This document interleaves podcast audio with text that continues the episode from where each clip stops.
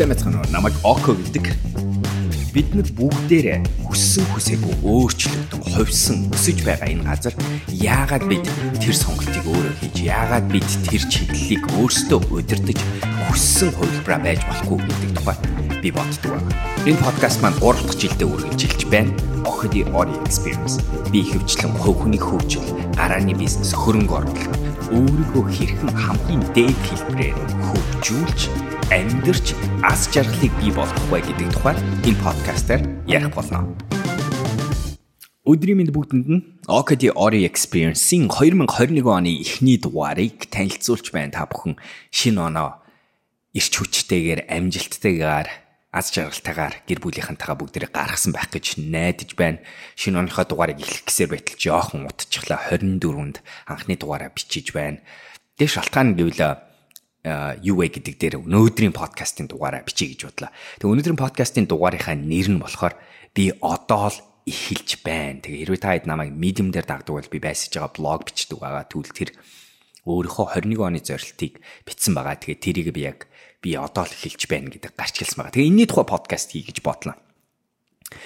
Миний эргэн тойронд байдаг надтай хамтарч ажилладаг хүмүүсийн хувьд ойрын 1 сарын хугацаанд болон 12 сараас хойш нэг надаас олоодаа сонссон зүйл нь юу вэ гэхээр би одоо л ерөөсө хамгийн мая хэлж байгаа. Би одоо л их сургуулаа төгсөөд би одоо л мэрэгжлийн замналтаа орж байгаа. Би одоо л амьдралдаа утга учиртай ажил болон хаашаа явах гээд байгаагаа мэдээд тэгээд тийшээгээ хөдөлмөрөө энергээ зарцуулж эхэлж байна шүү. Дөнгөж эхэлж байгаа юм шиг тийм мэдрэмж надад одоо гарч байна. Тийм их ирч хүч тэнхээ мэдрэгж гэн гэдэг аюу болоодаа сонсон баг. Гэхдээ би тэрийг яг тийм ихээр өөр олон нийтийн сувгуудаар хуваалцаагүй юм шиг санагдаж байна. Тийм ч болохоор би энэ подкастыг ашиглаж энэ тухай ярих гэж бодлоо.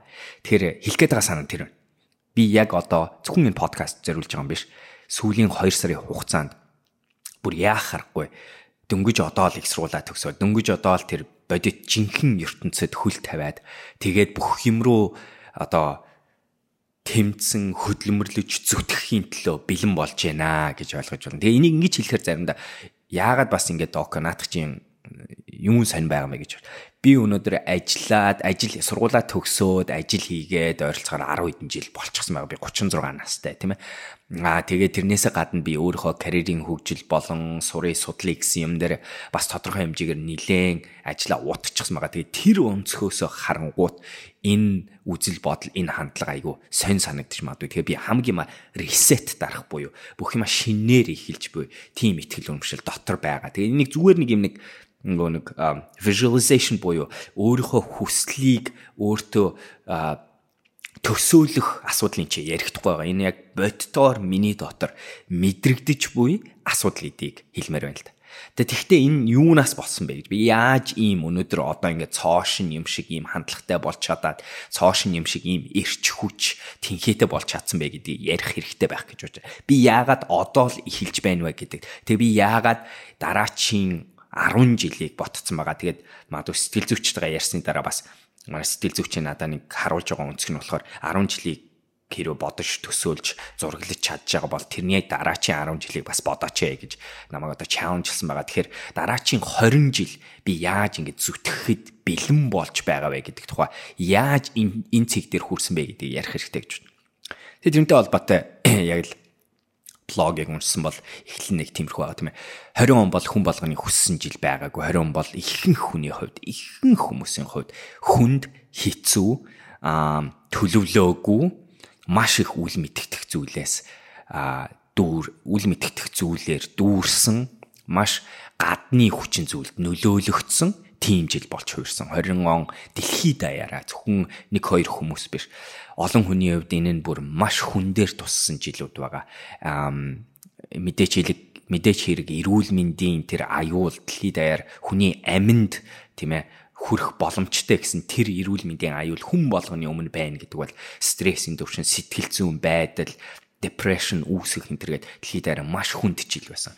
Хоёрт нь яг тэрийгээд байгаа тэрний хальсан эффектүүд болох үр дүнгууд нь юу байсан гэхээр эдийн засаг амьдралын бусад хэв маягт одоо маш том хэмжээний өөрчлөлтүүд ухралтууд удаашрлууд бас айгүйх бий болсон гэж бодож байгаа. За тэгээ тэрийгээд байгаа цаашлаад харах юм бол хүний үндсэн зүйл бол харилцаа гэдэг зүйл төвдөгж төвжигдэж эхэлсэн байна. Монголчуудын хувьд энийг карантин гэдэг зүйлийг хатуу карантинд саяхан л орсон тийм ээ 12 сар 11 сараас л мэдрэгдэж эхэлсэн зүйлүүд байгаа. Тэгэхээр бас монголчууд маань яг одоо л энийг мэдрээ. Миний хувьд Сингапурт амьдарч байгаа хүний хувьд бид нар 3, 4, 5 дугаар сард 20 оны дундуур энийг мэдэрч эхэлсэн. Эдийн засгийн хямрал тэр үед бид нарт мэдэгдэж, Америкийн нэгдсэн улсад дээр үед мэдэгдэж эхэлсэн. Тэгэхээр энэ бол ерөөсөн маш том хэмжээний төрөй чи ярьсан ерөнхийдөө ярахад аюу сөрөгжил болсон гэхэд буруутахгүй байх гэж бодож байна. Гэхдээ яг тэр үүссэн нөхцөл байдлууд маань яг тэр үүссэн тэр хямралууд маань буцаад зарим нэг одоо түрүүнийг дурдсан нэг нөхцлүүдийг бий болгосон. Тэрэн дотор миний хувьд болсон нөхцөл нь болохоор би 19 оны оны төгсгөлд одоо хувь хүнийхээ аюу тум амьдралын өөрчлөлт хямрал болсон байгаа. Тэгээ тэрнээс хойш 19 оны 11 дугаар сараас хойш ажлаа дуусгаад 10 20 оны 2 сар хүртэл би яг бүр яг юм нэг э, нэгэн доод цэгтээ хүрсэн сэтгэл зүйн хувьд тэгээд тэрнээсээ эмчилгээнд орох одоо өөрийгөө эмчилгээ гэдэг нь би би физиологийн эмчилгээ сэтгэл зүйн эмчилгээг ярьж байна. Зорилгоор би аялалд явсан. Тэгээ 11 11 сараас хойш би ерөнхийдөө 2 сар хүртэл бүтэн аяллаар олон орнуудаар яваа. Тэгээд тэр аялал нь тэгээ илүү гэр бүлийнхэнтэйгээ цаг өнгөрүүлэх ажлаас нэгсэн Сингапураас гадуур байсан гэж ойлгож болно. А тэгээд 2 сард Сингапурда буцаж ирээд тэгээд тэнчэнээс хоошогоо анх удаага аялах боломжгүй болсон тийм ээ. Би сүүлийн 5 жил жилдээ 100 нислэг хийдэг хүн. Тим амьдралын стилтэй байсан. Би сүүлийн 5 жил 21 20 20 оныг тооцохгүйгээр ярьж байна тийм ээ. Сүүлийн 5 жил би гэртээ юм уу аливаа нэг газар 2-7 хоногоос урт хугацаагаар байж үзээгүй тим амьдралын стилтэй хүн байсан чи гинт 20 оны 2 сард гадуур явж болохгүй, аялж болохгүй, төвжигтэй тэгээ гэртээ анх удаага цаг өнгөрүүлэх шаардлагатай болсон. Тэгээ олон хүн сая карантины үеэр тэрийг мэдэрсэн. Дээрэс нь ганцаараа би болохоор тэр үед нөгөө эхнэрээсээ салтсан байсан гэдэг утгаараа би ганцаараа амьдарч байсан. Ганцаараа байх. Олон хүний хувьд бас ганцаараа зарим нэг нь гэртээ хоёрлаа, гуруулаа гэр бүлийнхэнтэйгээ амьдардаг болохоор гайгүй байсан байж магадгүй. Гэхдээ бид нөгөө нийгмийн хязгаарлалт, нийгмийн харилцаанаас нэгнээсээ системтэйгээр бид нар аслагдж эхэлсэн. Тэгээ тэр бол маш хүн сэтгэл зүй болон янз янзын байдлаар бидний тасаагүй сураагүй зүйл юм байна гэдгийг сая дэлхийд даяараа олж харсан тийм ээ. Ажлаа гэрээсээ хийн гэдэг цоошин нөхцөл байдал гарч ирсэн. Мэргэжлийн амьдрал, хувийн амьдрал гэдэг зүйлийн хоорондын зааг арилаад бид нар өнөөдөр хүүхдүүд хажууд байхад ажил руугаа интернет юу зумер ч юм уу тийм ээ одоо янз бүрийн видеогоор кол хийж оролцсон. Тэгээд ажил гэдэг зүйлийг гэрийн нөхцөлд хийх ёстой. Тэр маш олон зүйл байна. Тэг яг тэр үеийн миний хувьд болохоор сэтгэл зүйн хямралын үеэр болоод тэгээ буцаад өөрийгөө эмчлэх цаг үедээ тохироод тэгээ энэ эмчилгээний үед ганцаараа байх, өөртөөгөө цаг өнгөрүүлэх гэдэг юм хүчндүүлсэн нөхцөл бай. Тэгээ энийг бас инх болор үеэр Happy Messy Humans Монгол подкаст дээр ярьсан байгаа. Тийм нөхцөл хүчндүүлсэн айгу муухай сонсогч яж мод гэхдээ ингэсэндээ хүчээр бидний хүслээр биш гадны нөлөөллөөр тийм нөхцөл бид нарт орог бий болсон бидний иргэн тойронд орж ирсэн гэсэн. Тэгээ тэр өнцгөрөө харангууд 20 он бол миний хувьд одоо ингээ харангууд яг тэр үеэс олж авсан зүйлүүд яг тэр үеэс сэтгэл зүгээ эмчилж чадсан. Би зүгээр нэг хямрлаасаа гараад зогсохгүй тэнцэнсээ би илүү олж авч чадсан зүйлүүд нь өөрийгөө таньж чадсан, өөрийгөө ойлгож чадсан, хүний харилцааг ойлгож чадсан. За тэрэн дотроо бүр цаашлаа ярих юм бол одоо хайр дурлал гэдэг зүйл юу байдгийг тэр талаараа өөрийнхөө зүгээс айгүй гой зүйл дүгнэлтүүдийг гаргах боломж гарч ирсэн. А би яг энэ үеэр нь буддизмын одоо та тэр инстаграмаар давж байгаа бол би тэрийг яг 20 оны 2 дугаар улирлаас эхлэх 3 дугаар улирлаас эхлээд илүү хийж эхэлсэн юм. Буддизм руу гүнзгий орж эхэлсэн, бясалгалаа шал өөр төвшөнд аваацсан. Тэр гих мэт утгаараа би бодоод нь ер нь өөрийгөө яг юм нэг ганцаарчилсан бэлтгэлийн айгуу гоё хугацаанд орсон гэж харж байгаа. Тэгээд 11 сар 12 сараас эхлээд тэр хийсэн бэлтгэлүүд маань өнөөдөр миний амар амгалан байдлыг ямар ч байсан бий болгосон сөрөг зүйлүүд алга болсон, уучлал, өөрийн чиглэлөө гарсан, уучлал, хайрлалт бий болоод аяанда тэр нь гараад гадны чиглэл, гадагшаа чиглэсэн бүх амьдралд байгаа хүмүүс рүү маань буцаад уучлал, хайр болж хувраад Тэгээ иймэрхүү нөхцлүүд гараад ирэнгуут бид нар өнөөдөр нөгөө миний яриад байгаа тэр амар амгалан байдлыг тэгээ ер нь буддизмын өнцгөөсөө хэрвээ ярих юм бол бидний зорилго аз жаргал биш. Аз жаргал гэдэг чинь яагаад тэгэхээр бас ховсон өнгөрөх мэдрэмж. Тэгээд буцаа зовлон болдог мэдрэмж гэж ярьдгаар утгаараа ярьдаг утгаараа. А бас миний дагдаг Jerry Colonna гэдэг одоо коуч хийлгэжсэн хүн дасгалжуулагч маань нэг хилдэг зүйлийн яг адилхан бат буддизм философи. Бидний зорилго ер нь явж явж амар амар амгалан байдал юм байна зовлончгүй жаргалчгүй яг тэр голыг барьдаг. Энэ нь бол ерөөсөө буддизмын өнцгөөсөө ярьж байгаа шүү. Тэгээ энэтэй заавал хүн болгон санал нийлэх албагүй энэ юм байна. Тэгэхээр би тим цэгт хүрч чадсан гэж бодож байгаа 11 сар 12 сар. За яг энэ хугацаанд нь би мэдээж хэрэг нөгөө би физиологийн өөрийгөө цэнэглэх, өөрийгөө дахин одоо шахах, өөр төвшөнд аваачих маш олон зүйлийг хийжсэн тийм ээ. Дасгалын горим. За тэгээ яг би яг ямар одоо зорилт тавьдаг вэ гэдгийг хэрвээ та харж хармаар байвал тоон хэмжүүртэй хэдэн удаа дасгал хийдгийг яадгийн хоол хүнсээ яадгийн энэ төр гэж байгаа бол миний медиум руу орох юм бол 21 оныхоо зорилтыг би битсэн байгаа. Тэгээ орж уншиж харж болно. Тэгэхээр гих мэтэр би би физиологийн бас аюу гүнзгий аа бэлтгэлүүдийг хийж ирсэн. Тэгээд тэрийгэ дагаад яхааргүй хоримтлын ачаар нэг мэдэрсэн зүйл нь 11 сарын 7 буюу 21 он 20 оны 11 сарын 7-нд би төрсөн өдрөөрөө ингээд дүгнэлт хийгээ бичиж байхад миний нэг мэдрэгдсэн 2 3 зүйл байна. Нэгт нь болохоор би би физиологийн эрүүл мэндийнхээ хувьд өмнө нь мэдрэгдээгүй юм шиг надад мэдрэгдсэн гэсэн. 20 идтэй байх үедээ ч гэсэн би миний би тийм гоё эрүүл хөнгөн өвчнгөөс ангиж ирсэн гих мэт зүйлүүд байгаагүй. Тэгэхээр миний нөгөө хүсэл болох ухарсан байдлаар би физиолого болгоё буюу би миний зорилт нь 20 настай хүний биетэй болох гэж ярьж байгаа тийм ээ. Тэрлүүгээ айгу урагшилсан юм байна гэдэг нь харагдж байгаа. Тэгээ тэрийг би болох ганцхан нөхцөл нь юу байсан бэ гэхлээр би нөгөө мянган зүйлээ тууштайгаар хоримтлалыг өдөр болгон одоо 2 жил 3 жил хийсний ачаар л тийм нөхцөлд орсон гэж гэдэгт бол айгу итгэж байна. Тэгээ энэний нэг маш энгийн одоо хэмжүүр инчээ дуртахад тэгээ би олон хилдэг байгаа. Тэгээ энэгээр айгу бахархаж байгаа энэ хэмжүүрээр тэрний юу гэхээр би 20 онд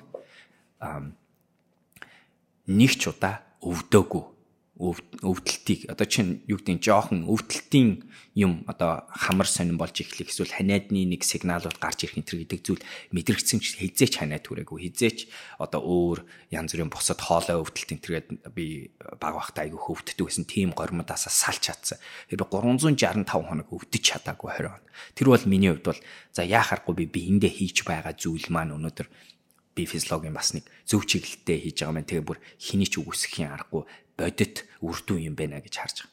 За тэгээ тэрнээс гадна болохоор мэдээч хэрэг миний нөгөө спортын үр дүн аа тэгэл өнөөдөр би би физиолог авч явах чадвар за тэгээд өөр өөр сигналуудаараа айгүй өөр төвшөнд орсон гэж. Яг энийгээ би. Тэгэхээр би Хэлгээд байгаа санаа нь тэр хүнд жил маань өөрөө явж явж надад бас өөртөө ажиллах цагийг бий болгож өөрийгөө чагнах цагийг бий болгосноор би би физиологийн хувьд сэтгэл зүйн хувьд аа тэгээ spiritual тийм ээ буддизмыг сурах бясалгалаа сайжруулсан хувьд сүнсэн биенийхээ эрүүл мэндийн хувьд ч гэсэн шал өөр төвшөнд орсон байсан. Тэгээ 11 сарын 7-нд би тэрийг мэдэрсэн.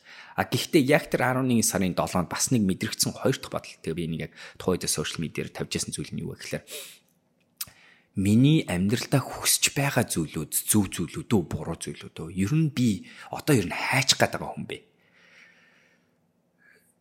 Жижиг утгаараа нэг бодонгот миний амьдралдаа хүсэж исэн олон зүйлүүд биелчихсэн байгаа тийм ээ. Одоо миний амьдралд үүсгэсэн нөхцөл байдал санхүүгийн нөхцөл байдал гэр бүлийн нөхцөл байдал ажил карьер харилцаа энэ гэдэг утгаараа би айгүй хүссэн зүйлүүдэд биелүүлчихсэн үед ирчихсэн тэгээд ирэнгуут нэг гардаг зүйл чинь ингээ биелчихэр чинь хүн гэдэг амтэн чинь дараачийн зорилтгүй болчиход. Тэр би 11 сарын 7-нд санаж байна 36 хүрчлээ. Одоо миний дараачийн зүйл юу вэ? Мэдээч надад богино хугацааны жил 2 жилийн одоо тэр биеийн эрүүл мэнд гих мэтээс ахгуулаад одоо хийх байгаа ганц хоёр ажлаас ахгуулаад богино хугацааны зорилтууд зорилгууд тодорхой харагдаж байсан ч гэсэн би хинбэ миний утга учир юу вэ? Миний хувьд утга учиртай дараачийн том ажил юу вэ гэдэг дээр хариулт байхгүй юм шиг санагдчихсан. Тэг айгуу жоо хоосон санагдчихс. Тэгээ би тэр үед бас яг блог бичсэн байгаа. Зөв зорилт гэж юу байх хэвээр гэх. Тэгээд нэг тэрэн дээр нэг дутагдац юм том зорилт, том. Англиар бас нэг гоё үг байдаг нь be hack гэж ярьдаг. Big hairy audacious goal. Үсэрхэг амар тийм том зорилго чинь юу юм бэ гэсэн. Тийм асуулт байдаг. Компанид хвчлээ ашигладаг нэр том яадаг. Тэгвэл миний би hack юу юм бэ? Миний амьдралын одоо дараачийн зүйл өмнө надад тийм байсан. Өмнө нь яг тийм улаарсан. Миний арт дандаа миний голд тийм ээ зүрхний арт, толгойн арт нэг дандаа ингэж байдаг. Биелэшгүй харагддаг тийм том хэмжээний зорилт байдаг гэсэн. Тэнгууд тэр 36 оны 36 насны тэр төрсөн өдөр дээр бодогдсон зүйл нь одоо тэр байгаа юм уу? Одоо тэр нь байгаа бол тэр нь юу юм бэ? Байхгүй бол юу байхгүй байх вэ гэдэг тийм том асуулт гарч тэр ийм нөхцлүүд 21 онд миний хувьд биелжсэн ийм ийм бодол санаанууд гарч ясан. Тэгэхээр хэлж байгаа тийм ээ маш өөр хэмжээний цэнэглэлт тэгээд энэчнээс нөгөө цэнэглэлт болон бие физиологи сэтгэл зүйн нөхцөл гарч ирсэн юм би бол маш их тэнхээтэй болсон бас би урагшаа одоо яваад хахад надад айгүй харагж ясан. Ерөөсөө ядарсан. Ерөөсөө ямар ч том юм нэг хийж болохгүй зүйл байна уу, хийж болох зүйл байна уу энэ төр гэдэг бодох үед ерөөсөө бүтэхгүй хэцүүштэй энэ төр гэсэн бодол ерөөс гарч ирэх байсан. Тэгээ энэ үед нь би нэг сэтгэл зүйчтэйгээ энийг айгүйх ярина. Тэгээ миний сэтгэл манай сэтгэл зүйчийн бас нэг хэлдэг байсан юм. Тийм око яг дараа нь чи яах вэ? Чи юу нь юу юм бэ энэ төр гэх юм асуултыг айгүйх гой чаленж хэлж өгдөг байсан. Тэгээ тэднийг хараад ахад надад нэг мэдрэгжсэн зүйл нь бол би ямар ч юм руу нүүр тулах тэнхээтэй юм байна. Биеийнхээ хувьд болон сэтгэл зүйн хувьд. А гэхдээ тэр нэг дайрах гэдэг тэр нэг урт хугацааны зүйл нь юу вэ гэдэг нь бол яхахгүй дахин дахин гарч ирсэн асуулт. За тэгээд яг энэ үед тэг миний бодлоор 11 сард юм 12 сард 11 сард л байх гэж байна. Америкийн эзэн улсын ерөнхийлөгч байсан 45 дахь 44 дахь ерөнхийлөгч байсан Барак Обамагийн бичсэн A Promised Land гэдэг ном байгаа тийм ээ. Хүмүүс харсан баг. Амлалтын газар, амлалтын их орон гэсэн үг үү? Бараг тийм. Амлалтын мөрөөдлийн оронч гэж баг орчуулж болох юм шиг байна тийм. Бид нарт амлагдсан тэр орон гэсэн санаа. Энэ номыг уншсан. Тэгээ энэ номыг унших үед би угаасаа Обамагийн номд аягүй дуртай Обама аюу сайн бичдэг хүн өмнөх хоёр номыг нь уншиж байсан. Тэгээд энэ номыг нь хүлээж байсан. Тэгээд энэ нэлээд урт ном 780 хуудастай. Тэгтээ айгүй гоё бичсэн, айгүй гоё түүх. Энэ номноос олон зүйл харагдж байгаа. Америкийн нэгдсэн улсын улс төр гэж юу ер нь капиталистик систем, арчлсан системийн энэ одоо төгс хөгцсөн арчлалын системийн дотоод галтгоо арын нөхцөл байдал ямар харагдгийг аюу гой тайлбарсан. Гэхдээ тэрний хажуугаар бас энэ Обама гэдэг хүний өөрийнх нь яг тэр систем болон багаас ахгуулаад тэр нийгэмээр ингээ хөгжөөд яваад хувьсаад хувь хүнийхээ хувьд өнөөдөр тийм ээ Америкийн нэгдсэн улсын ерөнхийлөгч болно гэдэг бол бас бас л одоо дэлхий дээр хамгийн тэргүүлэх хурж болох хүний амьдралд бас нэг төсөөлж болох цэгүүдийн нэг бол яхаарахгүй мөн дэлхийн хамгийн хүчрхэг гүрний ерөнхийлөгч буюу дэлхийн хамгийн хүчрхэг хүмүүсийн нэг болж байгаа гэсэн санаа байна. Тэгээ энэ түүхийг уншингууд энэ номноос нэг 2 3 санаа бүрстэ миний толгойд ёнк гэж орж ирсэн байна. За нэгт нь болохоор Обама юу хэдийгээр ингээ хуульч байж байгаа. Тэгээ улс төрлөө орох ингээд сонголтоо хийгээд тэгээд мужийнхаа конгресс байжгаад federal government буюу Америкийн нэгдсэн улсынхаа конгресс сенат руу энэ орох тэр замлуудыг хараад тэгээд тэр үед манай хүний тэр хүндрэл хэцүүдэл явж ясан замлыг хараад тэгээ яг ингээд сенатад сонгогдоод орох үед сенатад одоо нэр дэвшгийн өмнөх тэр цэг дээр Обама 44 настай. Санхүүгийнхаа хувьд юуныхаа ч утга учирыг олж чадаагүй буюу гэр бүлэрээ өөртөө болцсон хүүхэдтэй эхнэртэй. Тэгээ үндсэн ажиллаа хийдгүү. Тэгээд өмнөх ганц хоёр одоо сонгуул дээр мужийн сонгуул дээр унссан ялагдсан байсан. Тэгээ ийм хэцүү нөхцөл байдалтай байсан гэсэн үг. Одоо нэгсэн карьер нь болоогүй, санхүүгийн хувьд болоогүй, гэр бүлийнхаа Мишельтэй тэр үед харилцаа нь бас жоохон доод зэгтээ хүрсэн байсан. Тэгээд дараачийн цэгүүд нь айгүй тийм тодорхой гэрэлтэж харагдсан юм байхгүй тийм. Тэгээ тэр 44-төдөө тийм байсан гэдэг тэр нэг э, мэдээлэл надад айгүй шинэ амьсгал өгсөн. Яг тэр би яг нэг бодож исэн зүйл маань нийгмийн бас сигнал 36 гэдэг чинь бас жоохон явцсан нас ч юм уу би одоо яг дараач хэдийгээр би ингээд залуучтай гэж ярьдаг гэсэн миний толгойн ард нэг хуучин програмчлал бидний нийгмийн ертөнцийн гаргадаг нэг сигнал чи 30 төрхөөр хүн бас нэг хөшөрцөн гэдэг нэг юм сигналууд байдгаас болоо хэдийгээр би амаараа болоогүй штэ гэж хэлжсэн. Миний арт толгойн арт юу байдаг гэсэн 36 настай хүн одоо яах вэ? Одоо би цаашаа дахиад шинээр эхлэх гэдэг концептыг ботход ер нь болох юм уу энэ төр гэдэг дээр яг энэ Обамагийн энэ амьдралынхын тэр хэсэг надад айгу гоё тэр алгадталтыг өгсөн гэж ойлгож болно. Тэр нэг ухаарлаг ёнк гэж орж ирсэн нэг санаа. 44 дээрээ тийм байж байгаа. Тэгээд тэр үед их нэртэй хэлжсэн зүйлүүд нь аюу хийсвэр мөрөөдөл шахуу зүйлүүдийг ярьж байгаад тэгээд тэрний араас нөгөө хийх ёстой зөв зүйлүүдийг хийгээд ирэнгууд хамгийн зөв зэгтээ ороод тэгээд тэр маань явсараад аяанда Америк нэгдсэн улсын ерөнхийлөгч болж байгаа юм. Нэг юм бодлоо ирсэн байна.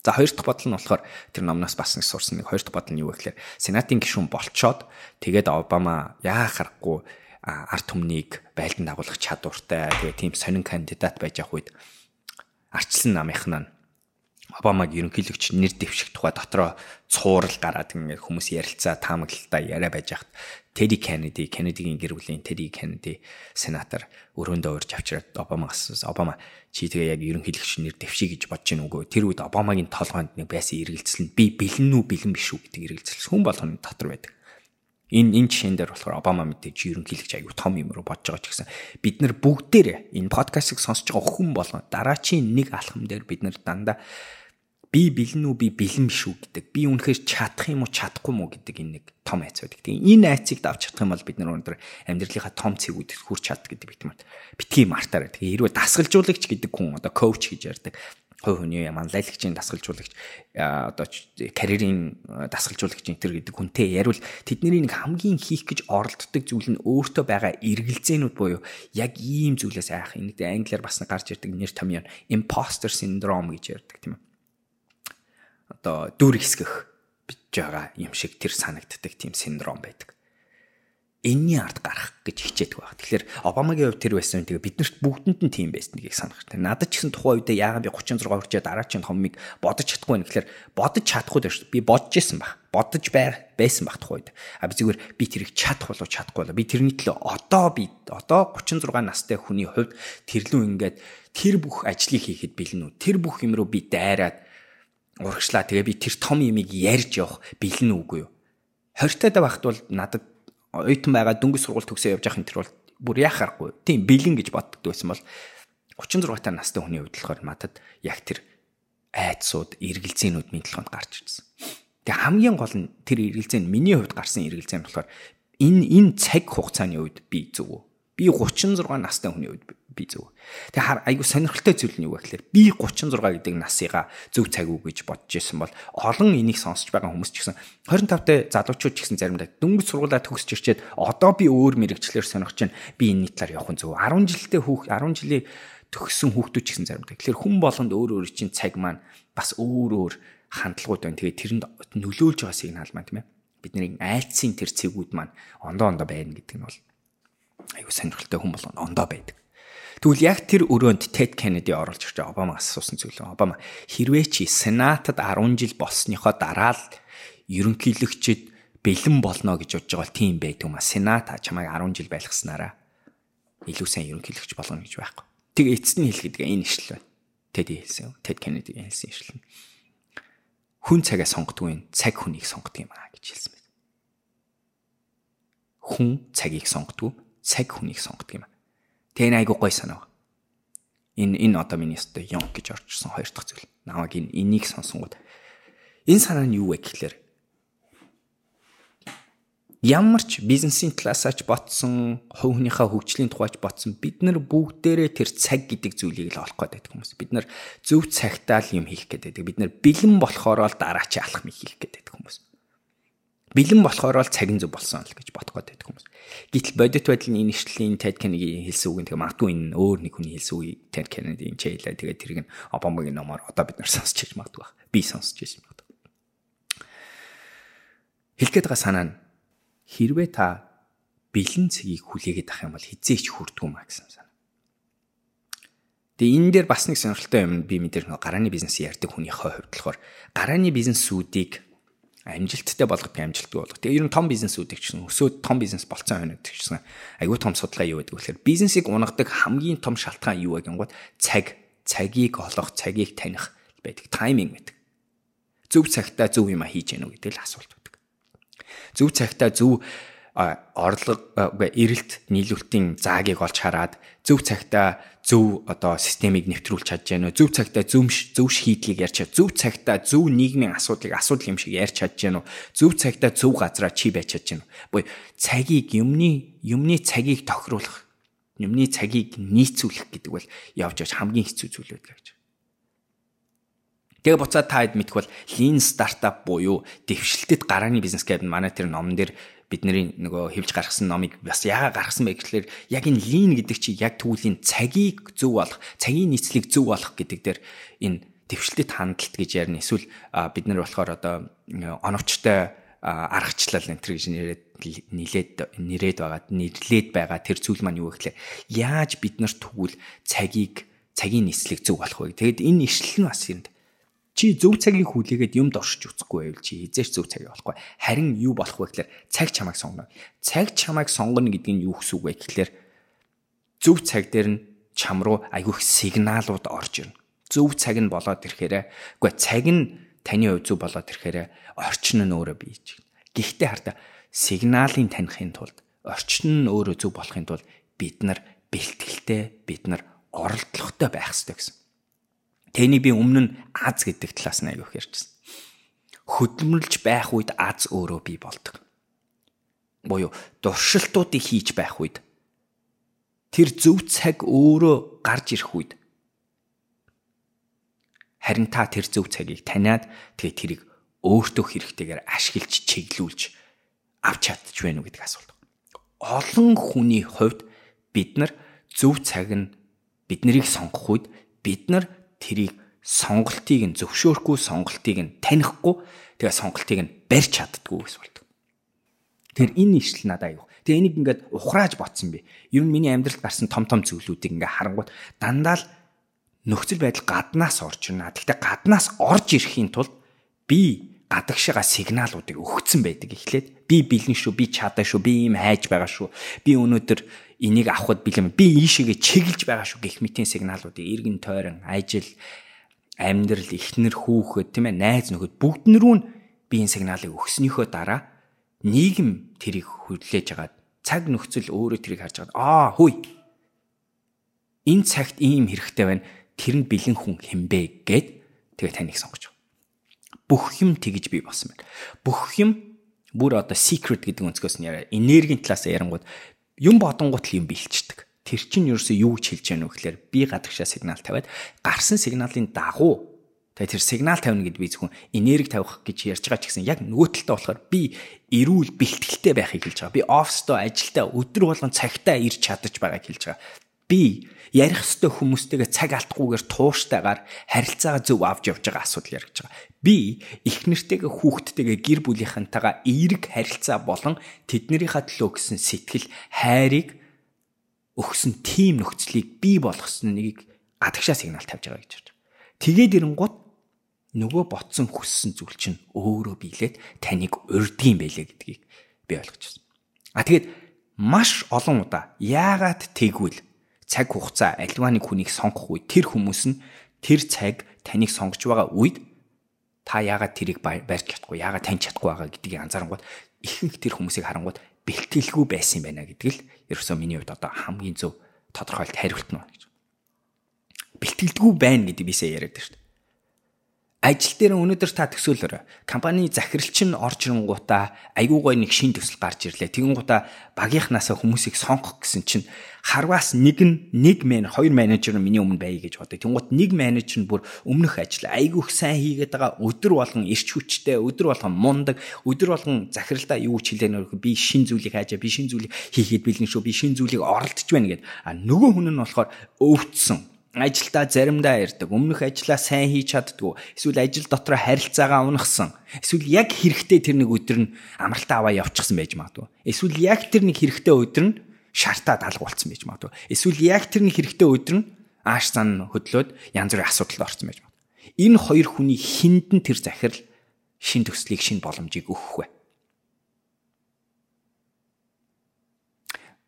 Маш энгийн айгуугай судалгаа байдаг. Шүүгч нарыг аваад тэр шүүгч нарын зүгээр л хоол нь э, гидсэн хэр цатгалан байна. Аа тэгээд тэрийгээ дагаад ирч хүч тэнхэн тэгээд тэрийгээ дагаа сэтгэл зүйн эерэг болон сөрөг байна уу гэдгээс хамаараа тэр шүүгч нарын өдөртөө хийж байгаа шүүлтийг нь хэр хүнд одоо аа юу оноолтыг тэр шүүгдч хүнд өгч гэн үгүйг нь харангуут өнөөдөр өдрийн ланч буюу өдрийн цайнаас өмнөх нь дандаа хөнгөн байдаг. Өдрийн цайнаас хойш болохоор илүү хүнд одоо шийтгэлүүдийг өгд юм байна гэдэг нь батлагдсан судалгаа. Сургууль дээр яг адилхан багш нар орж ирлээ өглөө байгаа багш нарын сэтгэл зүйн нөхцөл байдал, оюутнуудын одоо асуултал болон оюутнуудын дүгнэлтийг хийх тэр шал ондоо хандна. Үдээс хойш яг шал ондоо байдаг докторуудын айгүй том судалгаа байдаг. Хэрвээ та одоо имлэг бол би та хэд бас нэг зүйл хийлээ. Ямар ч имлэг, хувийн имлэг, улсын имлэг дээр олон судалгаагаар юу гэж батлагдсан байдаг вэ гэхээр өдрийн цайны араа арын араас өдрийн цайны дараа хэрвээ имлэг явах юм бол таны эмчийн гаргах алдаа одоо гараа угаахаас эхлээд эмчийн гаргах алдаа нь хэд дахин их байдгийг нь батлагдсан байна. Онцлогоог буруу хийх гэх мэтэр. Тэгэхээр та одоо имлэг явж байгаа заавал дандаа өдрийн цайны өмнө явах гэж үзээрэй. Маш энгийн Яагаад вэ гэхээр тэр хүмүүсийн нөхцөл байдал, сэтгэл зүйн тэнхээ, эрч хүч, хандлага, эерэг энэ тэргээ бүх зүйл нь тэнцэн самарч. Тэгээ эн чинь дахиад юу хилээд тань вэ гэхээр цаг таныг сонгож явах үед та тэр үед нь бэлэн байж чадж байна. Яг тэр эерэг нөхцлүүд бий болж байгаад, яг тэр боломжууд гарч ирж байгаад, яг тэр сигналууд таны чиглэл рүү болон эргэн тойрны хүмүүс рүү чи орж ирж байхад та тэрийг таних, барих тэгээ би энэ бэлэн байх шүү гэд бөмбөгийг нөгөө талд нь авахд бэлэн байна уу гэдэг асуулт Тэгэхээр энэ нэг хоёр ишлэн үглэнээсээ буцаж орж ир. Обамагийн номноос сурсан хоёр зүйл төр. Нэгт нь болохоор 46 настай сая ч гэсэн манай хүн хэлж болд юм байна гэдэг би харсан. Хоёрт нь болохоор цагийг та сонгодгүй та цагийг сонгох ёстой буюу одоо хоцорцсон, одоо хэцүү гэж би бодоод яваадах юм бол тийм л байна. Харин тэрний хооронд би яах ёстой гэхээр нээлттэй, бэлтгэлтэй дараачийн цагийг ертөнц над руу юу аяхыг хүлээсэн, тэрэнд итгэсэн, аа тэгээд мэдээч хэрэг тэр өөртөө хэрэгтэй нөхцөлийг бий болгоход шаардлагатай сигналуудыг гадагшаа гаргасан тийм хүн байх хэрэгтэй байна гэдгийг ойлгож байна.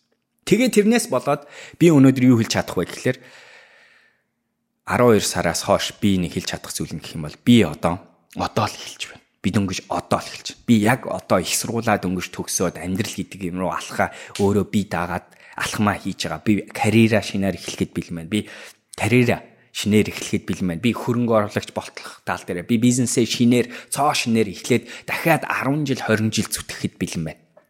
Бүх юм дээр би дахиад 10 жил зүтгэхэд би бүр юу гэж бодож байгаа гэхээр миний дараачийн 10 жил буюу 36-аас 46 насны энэ 10 жил бол миний амьдралын хамгийн дээд цэгүүд одоо юу бүтээмжийнхаа хувьд ярьж байна. Бүтээмжийнхаа хувьд нөхцөл байдлыг бий болгох үн цэнийг мэдрэх, үн цэнийг үүсгэх энэ төр гэдэг нөхцлүүдээр хамгийн дээд зэгүүд болно. Тэгэхээр хөгжлийнхөө хувьд гэсэн би 36-аас 46 насныхаа хооронд өөрийгөө маш өөр төвшин шахаж чадна, маш өөр төвшөнд ажиллаж чадна гэж. Тэгээ 46-аас 56-гийн хооронд би бүр дараачийн араа руу шилжээд тэгээ би шал өөр төвшний үнцнийг бий болгосон, өөр төвшний үүргийг гүйцэтгсэн.